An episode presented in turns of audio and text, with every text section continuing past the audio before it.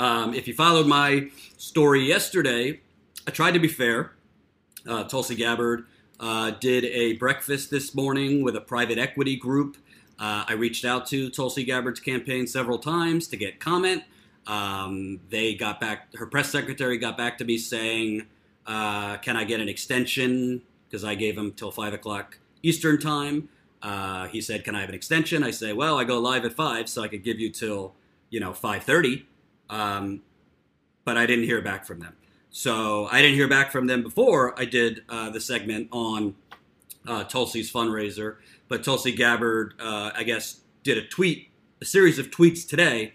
And um, to be honest with you, uh, you know, there's some people that have YouTube channels that are kind of like, what's the word, Tulsi Bros I happen to like Tulsi Gabbard a lot. Uh, I I'm not to rake her over the coals completely, but I'm also not going to like look the other way and treat her differently than I would any other politician. It's called not being a fanatic. It's called not being a sycophant. So I'll tell you, uh, remind you of the details. If you didn't, if you don't know the story, uh, Tulsi did a fundraiser this morning. Uh, the fundraiser was with uh, Farvahar Partners. Farvahar Partners is a private equity group. Uh, it's not like literally on Wall Street, but Wall Street, when, when you refer to Wall Street, it's not literally you have to be on the block Wall Street. It's private equity groups, it's hedge funds, it's those kinds of things. So Farvahar Partners is uh, run by that gentleman, Omeed Malik, and he used to be a big uh, executive at Bank of America. So, as I said yesterday, um, you know, listen, he's a former Bank of America executive, and this is a small boutique private equity firm, but they do business with hedge funds and other usual suspects of Wall Street. I mean, I'm not going to sugarcoat, it. It's a private equity group that hosted the breakfast. I reached out to Tulsi's campaign again to ask, did this private equity group give you a donation? Um, I also asked, uh, was was the people in attendance? Was there a minimum uh, donation level to be in attendance of this event? Because a lot of fundraisers have a minimum uh, donation to attend. Uh, I asked, um, you know, what is this person, Omeed Malik's, who and Farvahar Partners? What is their position? Uh, are they for tighter Wall Street regulation? Are they for Medicare for all? Are they for uh, repealing, uh, excuse me, reinstating Glass Steagall. Um, I haven't heard back from them. So I've given them every opportunity. Uh, I'm being a journalist, so I've reached out, I've reached out, I've reached out. Uh, they did not get back to me. Um, I will read you Tulsi Gabbard's tweets on this. Um, she tweeted this morning I'm happy to be in New York City holding three events this week. A meet and greet hosted by our campaign on Saturday at 11 a.m. Uh, at Project Farmhouse a fundraiser at Dr. Raj Bayani's home, a well known Brooklyn based surgeon, and a breakfast conversation hosted by Omeed Malik. Uh, as is clear from the invitation sent out, I do not accept dollars from PACs or lobbyists. Some in the media are apparently upset by the fact that there are business people in New York City who are against warmongers. So that's basically her statement. I don't really know why her campaign uh, didn't respond to me, but that's neither here or there. Um, I think that to me, Tulsi Gabbard's response, uh, to me, well, first let me say what I think is the most problematic part of this. To me, I don't think the most problematic part uh, of this fundraiser she did is the person hosting the fundraiser. Um, again, Farvahar Partners, a former Bank America executive. In theory, you could have somebody, his name's Omeed, Omeed Malik, I think he's Iranian. Um, as an Iranian, he's also Muslim. He might, as a Muslim and Iranian, be very attracted to her positions on stopping the endless war, ending the military industrial complex, all that. I also know that at a previous conference, Omeed interviewed her and she it was public and she said all the things that she said to you progressives said there. I think the problem is number 1, this was a private event. We don't know what was said. But more importantly, it's not really that to me, I don't know what this guy's position is. He might not be a raving progressive, but he might also think we need to curb the military industrial complex. To me, the problem is where this event was held. And again, if you are against this uh, or you think I'm being unfair, I think you're thinking more as a Tulsi Gabbard su- supporter rather than thinking critically. Uh, you probably have a bias for Tulsi Gabbard, and that's why you think I'm being unfair. But I would honestly not be doing my job if I treated her with kid gloves, but attacked Joe Biden, Kamala Harris, Pete Buttigieg. I, I, I remove the person and just folk. I have to be consistent. So if you look at the place she had this event, it's called the Core Club. The Core Club, and I know it because I live in New York City. Quote: The Fat Cat hedge fund guys love this place, said Richard David Story, the editors of Departures, the glossy travel magazine distributed to holders of American Express Platinum and Centurion cards. These guys take their heartbeats per minute as seriously as they take their investment portfolios. As putative fat cats, the club's members, of which there are now 1,500, are presumably undaunted by the club's $50,000 initiation fee and $15,000 annual fees. I'm sorry, again, I'm not here to attack Tulsi Gabbard. I'm not here. Um, I'm not here to. It's one event. It's not. It, one event does not make a pattern. But the bottom line is, this is a place where rich financial plutocrats congregate in New York City. It just is. That's the facts. Doesn't make Tulsi Gabbard a fraud, but her reform message, which I like her reform message, you know, if Bernie Sanders strolled in to, to a, a posh New York City private club with a $50,000 initiation fee, a $15,000 annual fee, where hedge funders go, where Wall Street bankers go, uh, everybody, all, every single one of you would be calling for the pitchforks. The bottom line is, you know, Tulsi Gabbard had an event this morning. It's not, it was not open to just anybody who wanted to go. This is a private club. You have to be a member, a paying member at $15,000 a year at a $50,000 initiation fee. I emailed her her campaign saying, "Was this open to anyone who wanted to come?" They didn't get back to me. So, I think, you know, what can I tell you? I've reached out, I've asked, I've reached out four or five times on this same event. They're not giving me any answers. Usually, when campaigns don't answer, it's because the answer isn't good. So, bottom line, if she is having a private event where um, presumably if it's hosted by Farvahar Partners, they're going to give her a donation. Uh, presumably, if it's hosted at a posh, posh New York City exclusive members only club at fifty thousand dollar uh, uh, initiation fees and fifteen thousand dollars a year, these aren't people with placards in the audience uh, saying Medicare for all saying, uh, let's reinstate Glass Steagall, saying um, free public college, saying no war with Iran. I'm not saying there aren't any wealth people, any wealthy people in existence that are anti-war. Sure, there are. I'm not saying there aren't any um, wealthy people in existence that believe in Med- Medicare for all. And I'm not castigating her as a fraud. I don't think she's a fraud.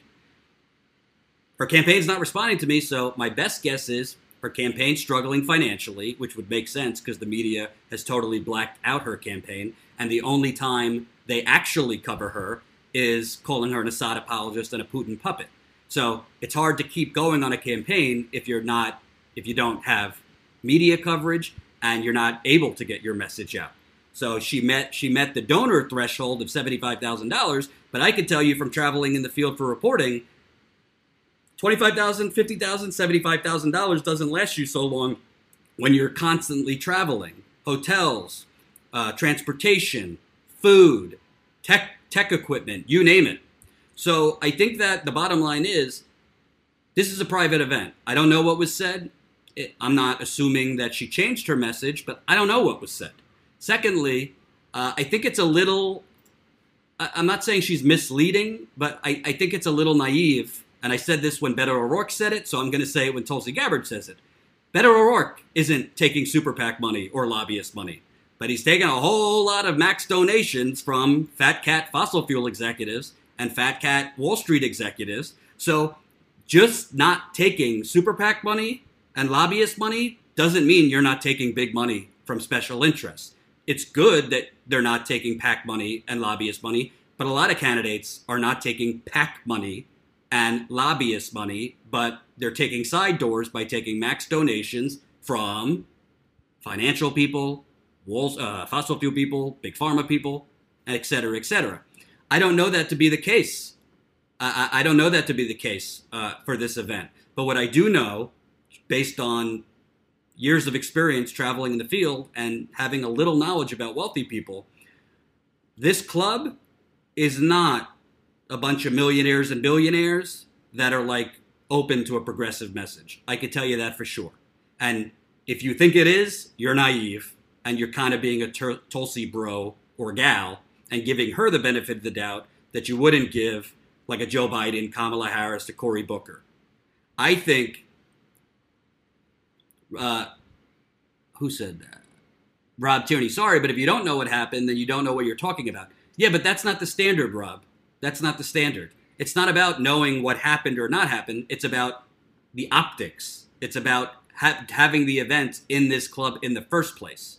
So if we as progressives are think Wall Street has destroyed not only our country but the global economy, if we as progressives think Wall Street is basically behind the now going on 40 year theft, 40 year theft of the proletariat's income. That red line is all the concentration of wealth going up there. That blue line is uh, everybody else going down since 1980. If we think that Wall Street basically has gotten away with murder, there's no bankers in jail from 2008, and there's a lot of banks still doing the same predatory lending. Go ask the people with student loan debt. They're, they're doing the same thing with student loan now that they were doing with housing debt. I'm not saying, hey, never talk to a financial person and all financial people are evil. My older brother works at a hedge fund. He's not evil. I disagree with him politico, but he's not politically, but he's not like a cretin. So the problem is the optics. If you're running on a reform message and you go into basically a posh plutocrat club, it's not great optics. I'm sorry, it's not. And the bottom line is, she's it's potentially she could clean up there and get a lot of max donations from a lot of hedge fund people, a lot of uh, day traders, a lot of Wall Street people. Now, then it gets down to the well, do you close your eyes to that? Do you say, well, Tulsi's different? At the end of the day, I think you're naive if you think uh, somebody is going to take max donations from Wall Streeters and then, oh, you know, if, if elected, oh, yeah, that was just for the campaign. I'm not going to bend. I'm not going to bend for them. That's not how politics works. It's just not. And again, I can't close my eyes, count to 10, and treat Tulsi Gabbard differently than anyone else. I don't think Tulsi Gabbard is a fraud. I don't think there's any evidence. Um, I don't think there's any evidence that, you know, she's selling out. But what I do know is if your message is reform, if you want to reinstate Glass-Steagall, if you want to, um, if you want to reinstate Glass-Steagall, if you want tighter regulation on Wall Street, if you want Medicare for all, if you want um, to end endless military. As Mike Gravel says, it's the military industrial complex via Wall Street. Well, that that place that she had the event, that's a, a private club with a $50,000 initiation fee and a $15,000 yearly fee. The people in that audience aren't down with that.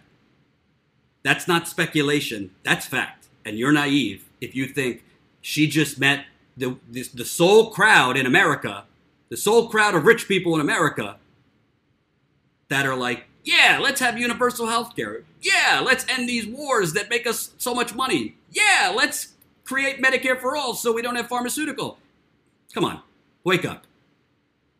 So, again, uh, this is not me condemning Tulsi Gabbard. It's not me saying she's terrible. But at the end of the day, folks, I don't care if it's Tulsi Gabbard or Ronald McDonald.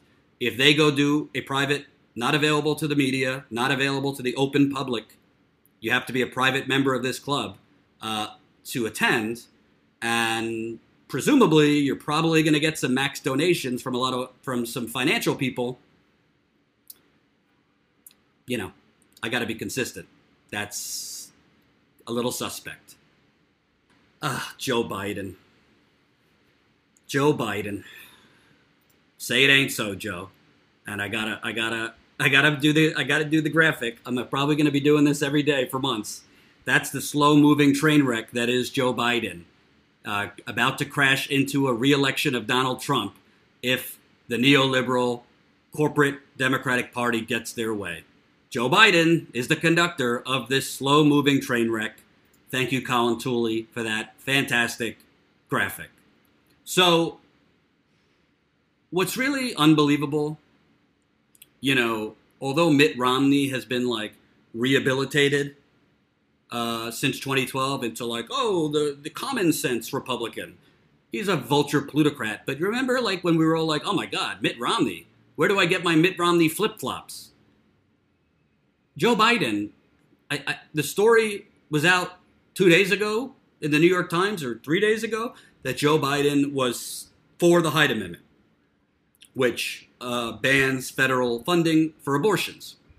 Bernie Sanders has been against it since it was initiated. So Joe Biden is against the Hyde Amendment three days ago. It also came out, Joe Biden had this doozy in the 1970s saying, I don't think that a woman has the sole right to say what should happen to her body.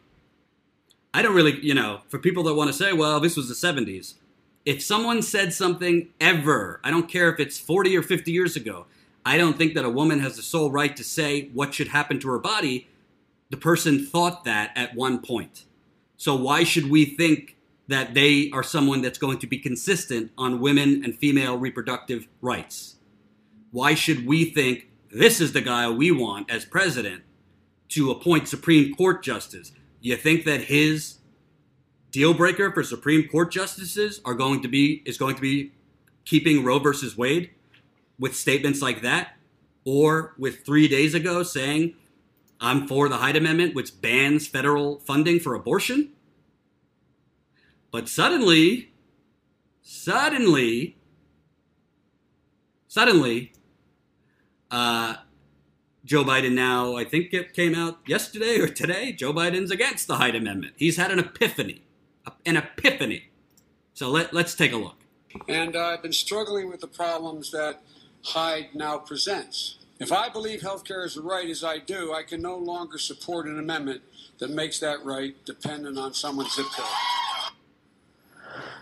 Kate Bedingfield is Deputy Campaign Manager and Communications Director for the Biden campaign, and, and we certainly appreciate you coming in to talk to us Thanks about for having me. I appreciate it. So, 24 hours ago, Biden was on the record. He was still supporting the Hyde Amendment. Walk us through the anatomy of this decision change. It is, it is, this is a big change of heart. Well, look, this is not a decision about politics for him. It's a decision about health care.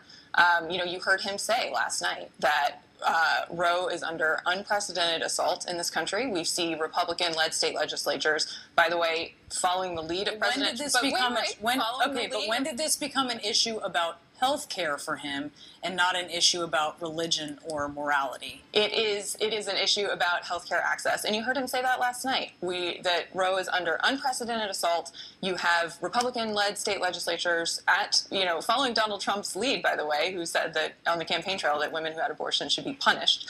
Basically, it's no different than Hillary Clinton's spokespeople that would go on TV in 2016 and twist themselves and twist themselves into human pretzels to try and give fake hollow answers for why she's changing her position. And honestly, like uh, Jen, I, I want to be careful here because I'm not a woman, but like I don't understand, like as a woman, how you're going on national t- television and defending this man. I don't get that. I really don't. So, what's behind this epiphany? What's what's behind this epiphany for uh, say it ain't so, Joe? Did somebody did somebody jump on you know the train over the last five days and say, Joe, Joe, you know, get out of your conductor seat. We gotta we gotta uh, we gotta talk about this Hyde Amendment thing. Well, apparently that was the case, and it was not only his campaign, but a celebrity, a celebrity that convinced him to change his position. This is from The Atlantic. This was a tense two days in Biden's D.C.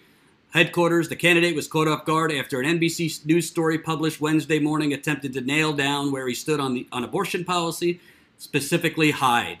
Symone Sanders, one of Biden's senior advisors, former Bernie Sanders press secretary, by the way, confronted him, she confirmed to me Thursday night, telling Biden that he was missing how his position disproportionately affected poor women and women of color without easy access to abortion.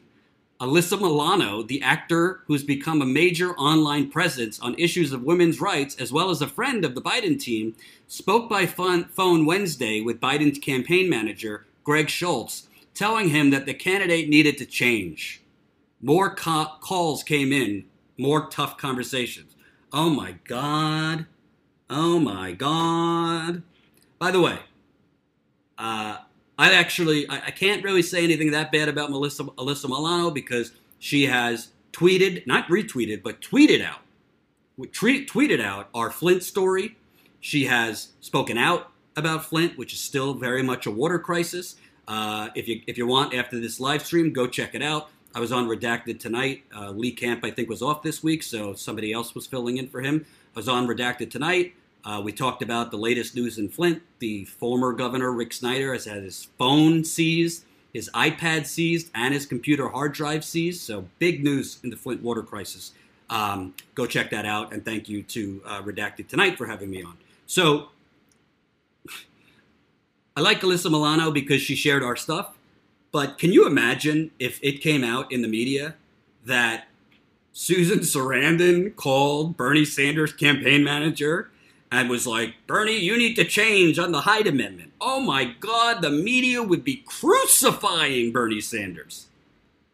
Crucifying Bernie Sanders. Oh, you're taking your P's and Q's from a Hollywood liberal? So the fact that it takes a celebrity, Alyssa Milano, who, by the way, although I like Alyssa Milano for sharing our Flint stuff and being a champion for Flint, you're wrong to support Joe Biden. If you were a champion of women, I don't know how you could support somebody who once said this that I don't think a woman has the sole right to say what should happen to her body. That's inconsistent if you are a champion of women, but I digress. So then it takes Symone Sanders, his uh, advisor, who's an African American woman, to go explain to Joe Biden that being a, the Hyde Amendment is very important because it's not that the government is taking a position on whether abortion is moral or not, but it's a health care issue because a lot of poor black women and white women, but poor women, p- people of color cannot afford abortion. Some of them go kind of do back alley kind of dangerous procedures because they can't afford it. So it's not just re- it's not a religious issue. It's a it's a health issue. The fact that it takes a black woman high up in your campaign to explain the birds and the bees to Joe Biden kind of shows you this man has a race problem. And I think he's a racist, and I'm just going to say it. Might not get me access to his campaign rallies, but, you know,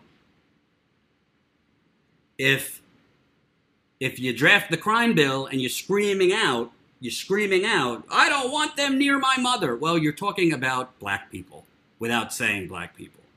And if you're somebody that doesn't understand that being for the Hyde Amendment means you're making it basically impossible for black women and poor white women to get abortions, then you're either a racist or you don't understand race in America, or maybe a mix of both.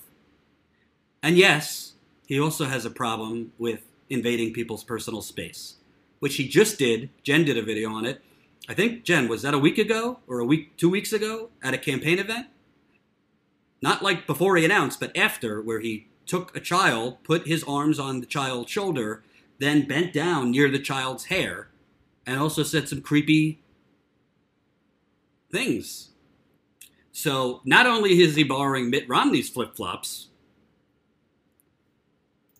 but he's a political weather vane. A political weather vane. I got I, I I don't know what to say, folks. The corporate media, the corporate media is not going to call out Joe Biden for being a flip being a flip flopping fucker. They're just not. But I really hope, I really hope that the media, the independent media, and I also hope that I don't want to be a man and like mansplain what women should do, but I really hope that enough women come out and women's groups comes out and be like, yeah, we can't have somebody as the Democratic nominee who who's kind of shifting and you know now just learning about the right positions to take on female reproductive health. No. No. I mean, obviously he's a servant of Wall Street and fossil fuel companies and big pharma and Silicon Valley and real estate developers and he he was anti he was um, anti busing and problematic. He's got all, all sorts of problems. But I don't know like do women really want to cheer for someone that it needs to be explained to him the right position to take on abortion? And obviously, he changed his position over the last 48 hours because of political pressure and probably pressure from his donors. And by the way, I mean, it's not really relevant to the 2020 campaign, but at what point do you have to start asking, did Barack Obama fully vet Joe Biden to be his vice president? What was going on there? Did, did Barack Obama and his campaign not fully know all his previous positions? Just saying.